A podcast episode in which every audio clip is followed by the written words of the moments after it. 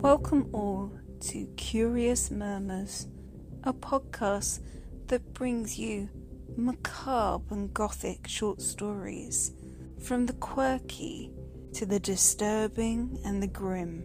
So sit back and listen and let the darkness consume you. A disclaimer.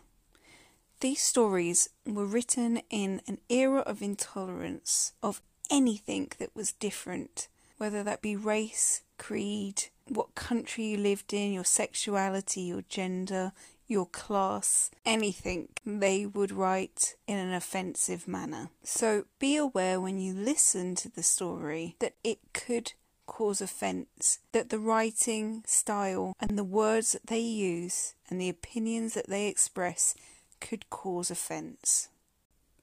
The Other Sense by J. S. Fletcher. October 21st.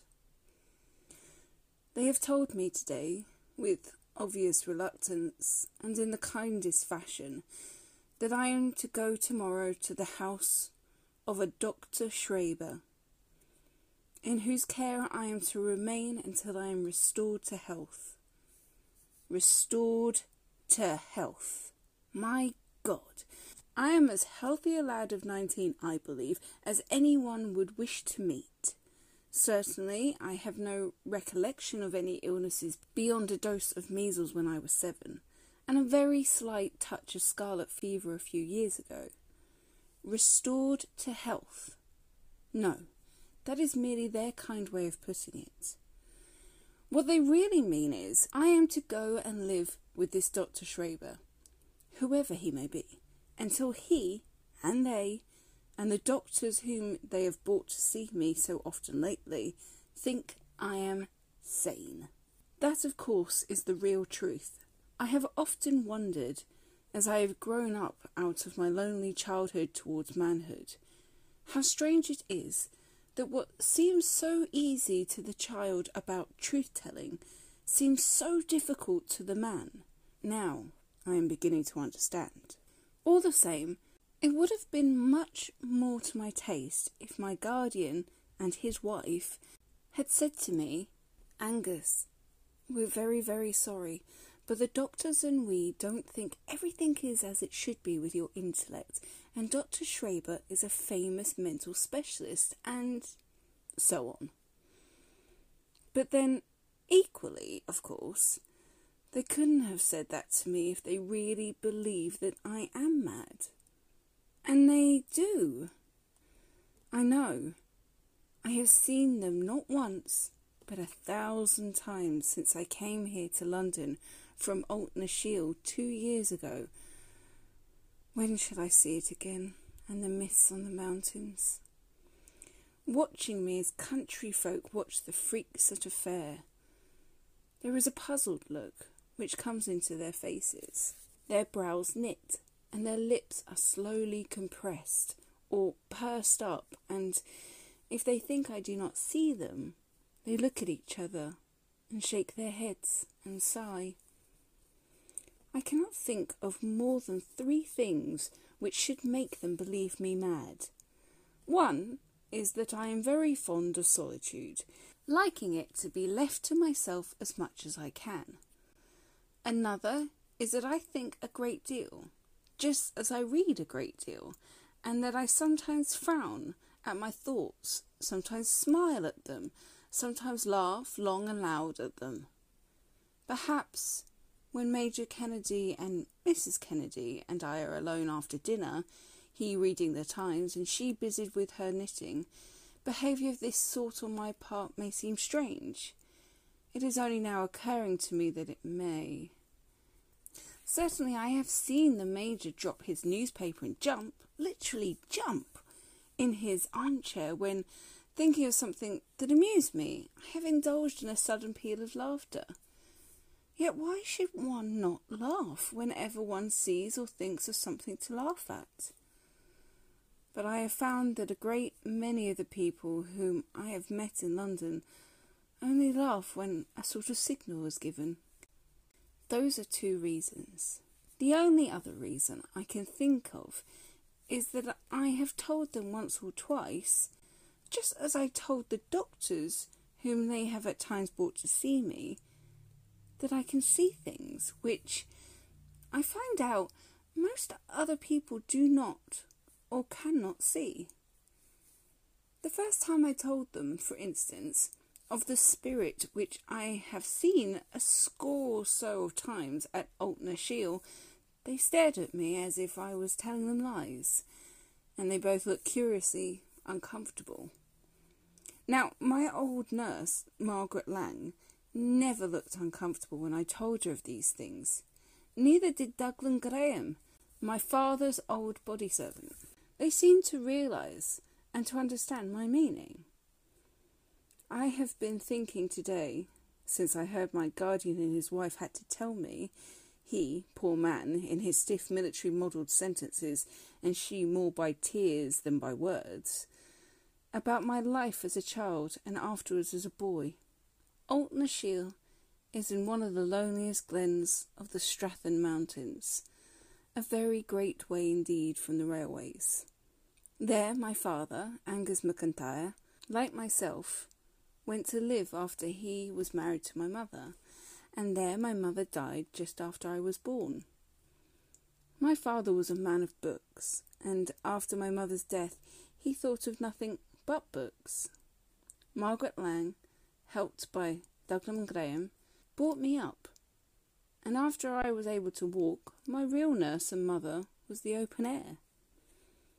I used to sit out, anywhere, all day long, content to see the sky and hear the countryside sounds and smell the heather and the gorse and the bracken. And I cannot remember, looking back, when it was that I did not see things that other people did not see. I was never afraid of anything that I ever saw. I have gone on seeing ever since, now, usually, at long intervals. When I was 17, my father died, and it was found that Major Kennedy, a distant connection, was to be my guardian, and that I was to live with him until my 21st year.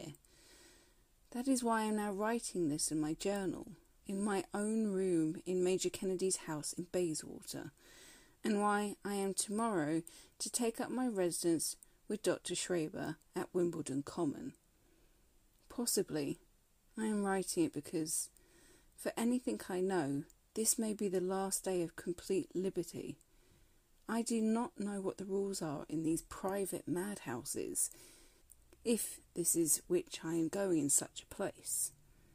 If I may speak frankly to myself in these pages, I must say that I cannot see why I should be considered at all mentally afflicted. I am, as things go, fairly well educated, Fond as I am of solitude, I am fond of games, especially of football, golf, and tennis. I am certainly very strong in body and of rude health. And as for my appetite, however, they say I suffer from occasional delusions. We shall see. October 23rd. I came here to Dr. Schreber's house yesterday afternoon, accompanied by Mr. Wilkinson, one of the two doctors who have been in to see me so often lately. The parting between the Kennedys and myself made me think of the conventional descriptions of boys going to school. Major Kennedy shook hands with me at least six times, and Mrs. Kennedy cried. Dr. Wilkinson and I talked football all the way from Bayswater to Wimbledon, and I found out that he got his blue at Oxford.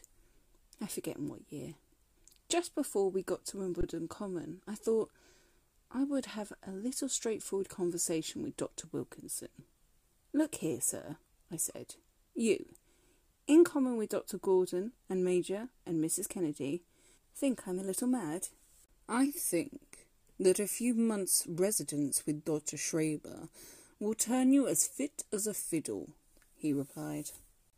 Why do most people give an evasive answer when it would be much simpler to tell me the truth in one word? I asked him.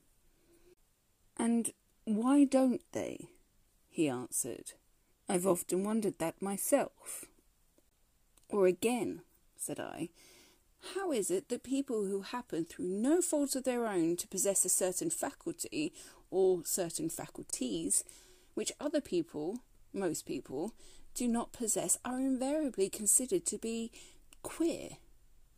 He shook his head, and I relapsed into such a profound and cognitive silence that at last he asked me what I was thinking about. I was thinking, sir, I replied, how admirably you would have filled the role of those physicians of the Middle Ages who, whenever powerful monarchs or statesmen wanted to get rid of any person inimical to them, were ever ready to testify to their madness and to enclose them within a dungeon or an oubliette or. Well, you'll not find Dr. Schreber's place much of a dungeon, my boy, he said, laughing. Here we are, so you can see for yourself. I got out the brougham and looked about me. This house is an old fashioned structure of red brick, covered only with climbing plants, and it stands in the midst of a bright green lawn, the flower beds and borderings of which are just now cheerful with a profusion of autumn blooms. There is not a suspicion of anything prison like about it. On the contrary, its appearance suggests freedom and liberty. My first glance at it forced me to set up a comparison between it and Bayswater. Dr. Schreber came out to meet us. He is a youngish man, perhaps thirty five, perhaps forty, tall, muscular, broad shouldered, bronzed, cheery. I should have taken him for one of the sweller sort of professional cricketers, rather than what I was led to believe a private madhouse keeper. He welcomed me in a very friendly way, and after Dr. Wilkinson had gone, volunteered to show me round the house and the grounds. I was somewhat astonished to find no one about, except servants in the house and a gardener sweeping up fallen leaves on the lawn. Where, sir, I asked, are the rest of us? The rest of whom? he inquired, looking surprised. The rest of your other mad folk, I answered. I am sent here because they think me mad. He laughed, burst rather into laughter, and slapped my shoulders. Oh, hang all that, old chap, he said. There's no one here but you, myself, my assistant, Pollard, who's a real good sort, and the servants. You're as free as air here, and if I don't give you a first class time, it won't be my fault. Later we fell to talking about golf. Today, after he had been to visit his patients, he seems to have a pretty extensive practice, we managed to get a full round in before dusk came on. He beat me by two up and one to play. October 27th. I have been very happy here so far, much happier, I believe, nay, am sure, than I have ever been since I left Aultnashiel. Life is very pleasant in this house and with Dr. Schreber. He is very different, I think, to all other men I have ever met. I have been with him frequently to visit some of his poorer patients. It seems to me that he laughs them out of their complaints. I do not mean that he laughs at them, but that his cheeriness is infectious and lifts them out of themselves. He is certainly a great man, a big human.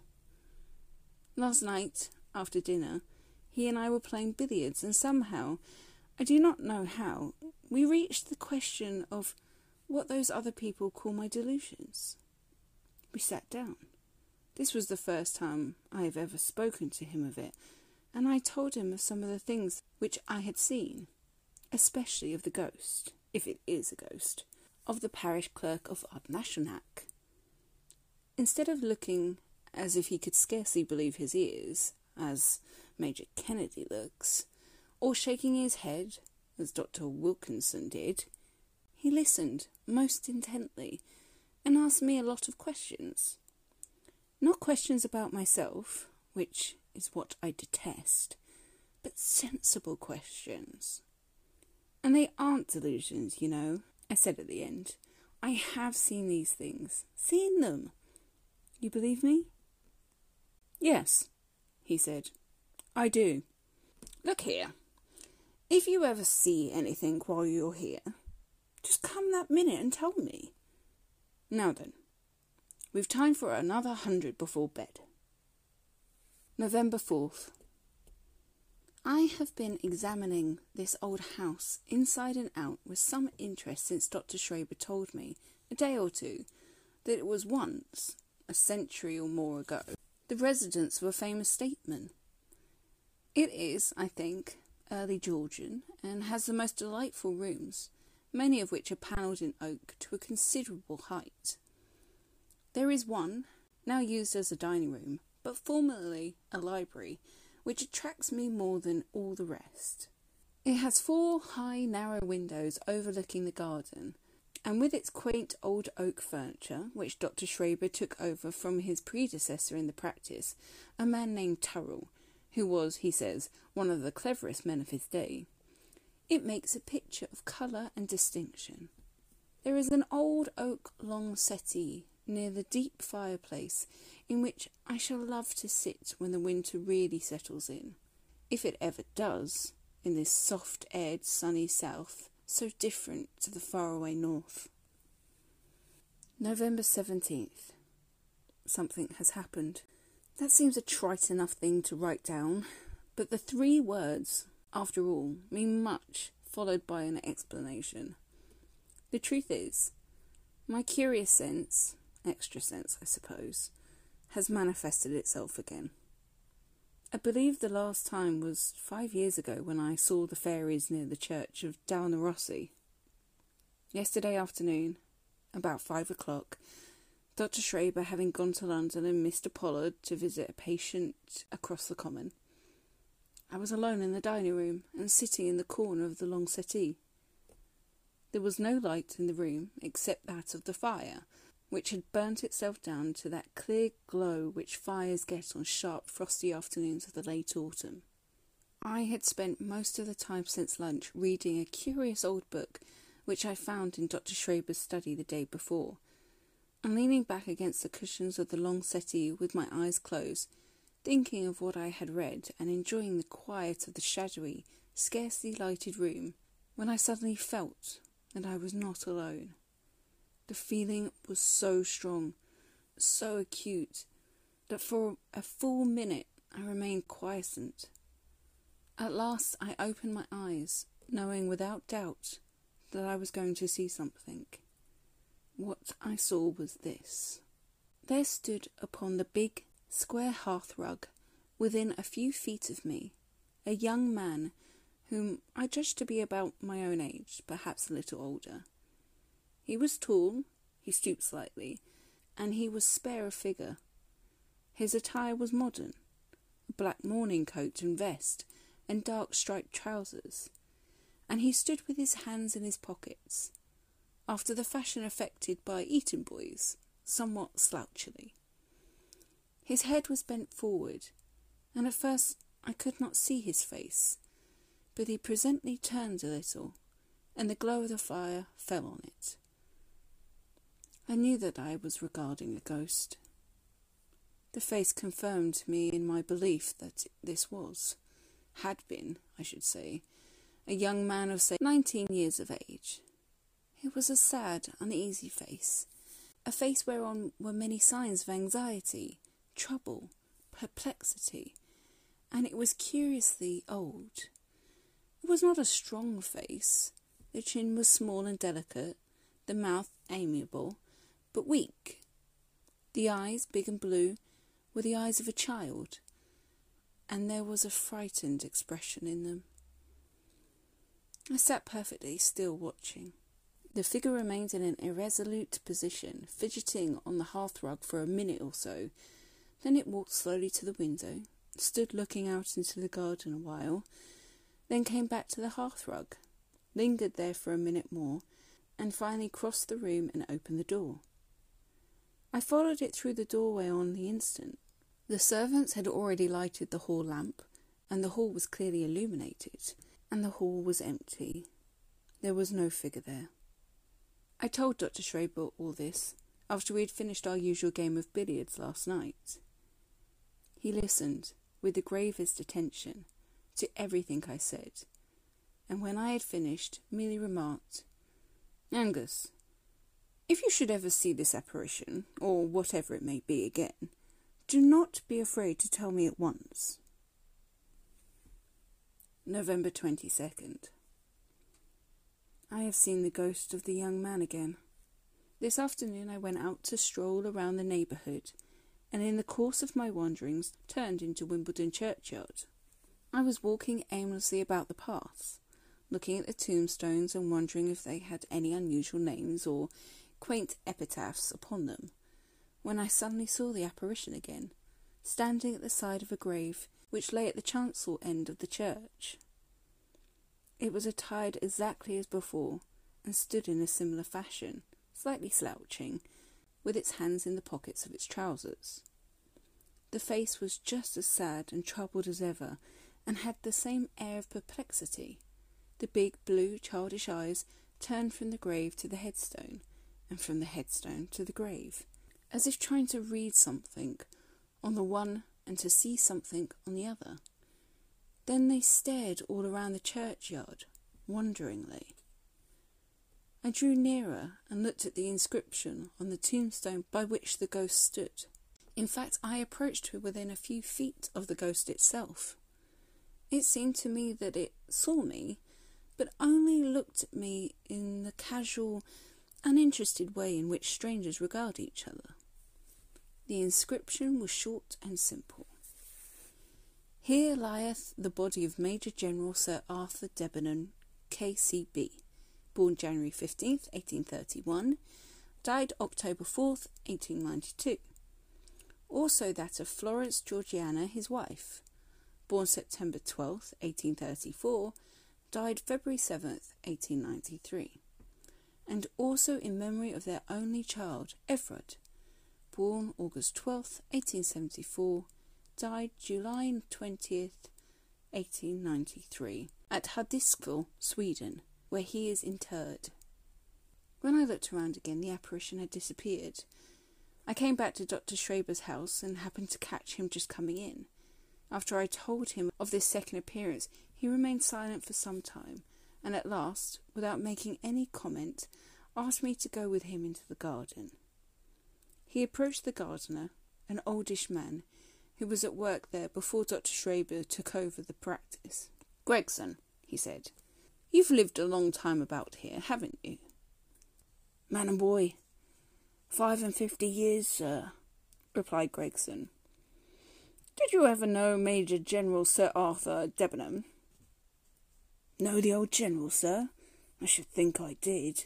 Why, he lived not half a mile from here. I knew 'em all. Why, the young gentleman, poor Mr. Everard, he lived here in this very house with your predecessor, Dr. Tyrrell, for some months after Lady Debenham died. Dr. Tyrrell and him was a travelling on the continent when Dr. Everard died there. What was the matter with him, Mr. Everard? Matter, sir? Why, what I calls a galloping consumption. He was a weak, white-faced lad always, and he got a deal worse after he came to live with the doctor. That was why they went to foreign parts, to see if it would do him any good. Why did he come to live with Dr. Tyrrell?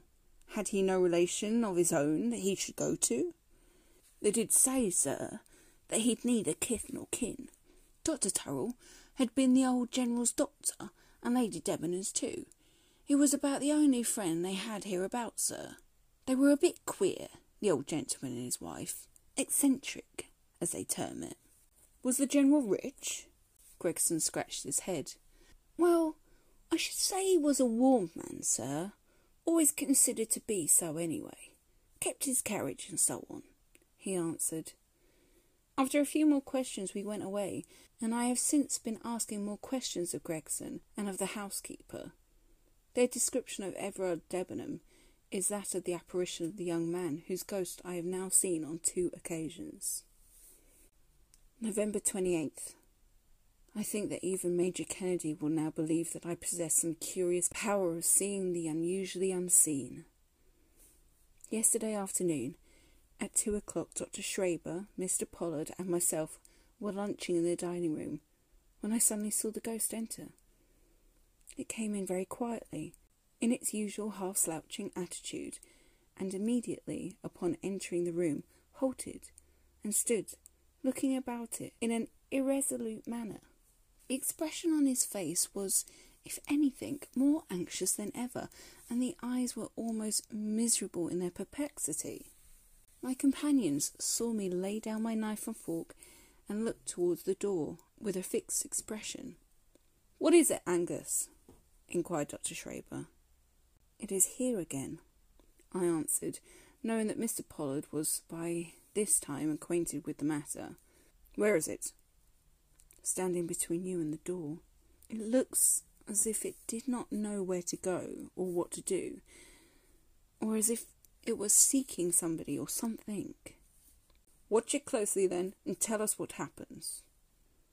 Then I began to report the ghost's movements to them. It has walked over to the window and is standing there, looking out into the garden. Now it has come to the hearth rug and is staring into the fire. And now it is going out the room again.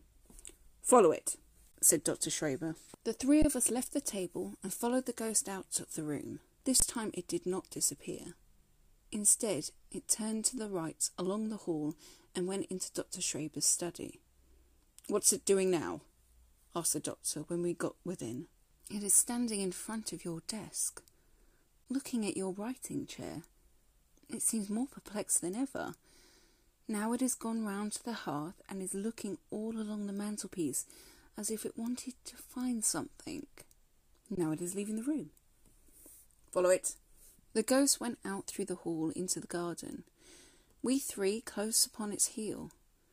It stood on the step outside the door for a moment, looking very dejected, then moved slowly away across the garden and walked around the lawn in the centre once or twice. It now slouched more than ever, and its head hung forward as if it were in trouble or pain. Suddenly it turned away by the side path towards a part of the garden given up to trees and shrubs. I described its further movements to my companions. It is walking up that little path which leads to the summer house. Now it has entered the summer house. It is standing there looking just as lost, perplexed, troubled as ever. Now it. Ah! What do you see, Angus? asked the doctor. It is gone, disappeared, I replied. We turned back to the house. What do you think of that, Pollard? said Dr. Schreber. Queer, replied Mr. Pollard. Nobody said anything more just then, and very soon afterwards the two doctors went out together. An hour later they returned with a carpenter and his assistant and a couple of men who looked like navvies. Dr. Schreber asked me to come with them, and then led the way to the summer house. When we arrived there, he addressed the carpenter. I want the floor of this place removed, and the soil beneath excavated until I tell the men to stop, he said. Do it at once. It did not take much time for the carpenter and his men to take up the floor, which was formed of squares of pine wood easily detachable. Then the men began to dig. There is no necessity to write down the details of this gruesome search. We found the body of the young man whose ghost I had seen so many times. It was dressed just as the ghost was dressed. Gregson at once identified it as that of Everard Debenham. Dr. Schreber has communicated with the Home Office, the police, and the coroner. November 30th. The coroner's inquest is just over. The expert from the Home Office, a famous doctor, says that Everard Debenham was poisoned, and the jury have returned a verdict of wilful murder against Dr. Turrell, to whom, it seems, all General Debenham's estate was left in the event of Everard's death if that took place previous to his marriage and the birth of children. We heard that Dr. Tarrell had been arrested at Edinburgh, where he had gone to live after selling his practice to Dr. Schreber. March 21st. Alassio, Italy. On arriving here this afternoon, we found the English newspapers and learnt from them that Dr. Turrell was hanged at Wandsworth Jail last week, and that he left a full confession.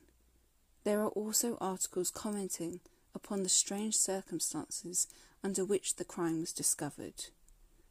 But there was nothing strange about them to me.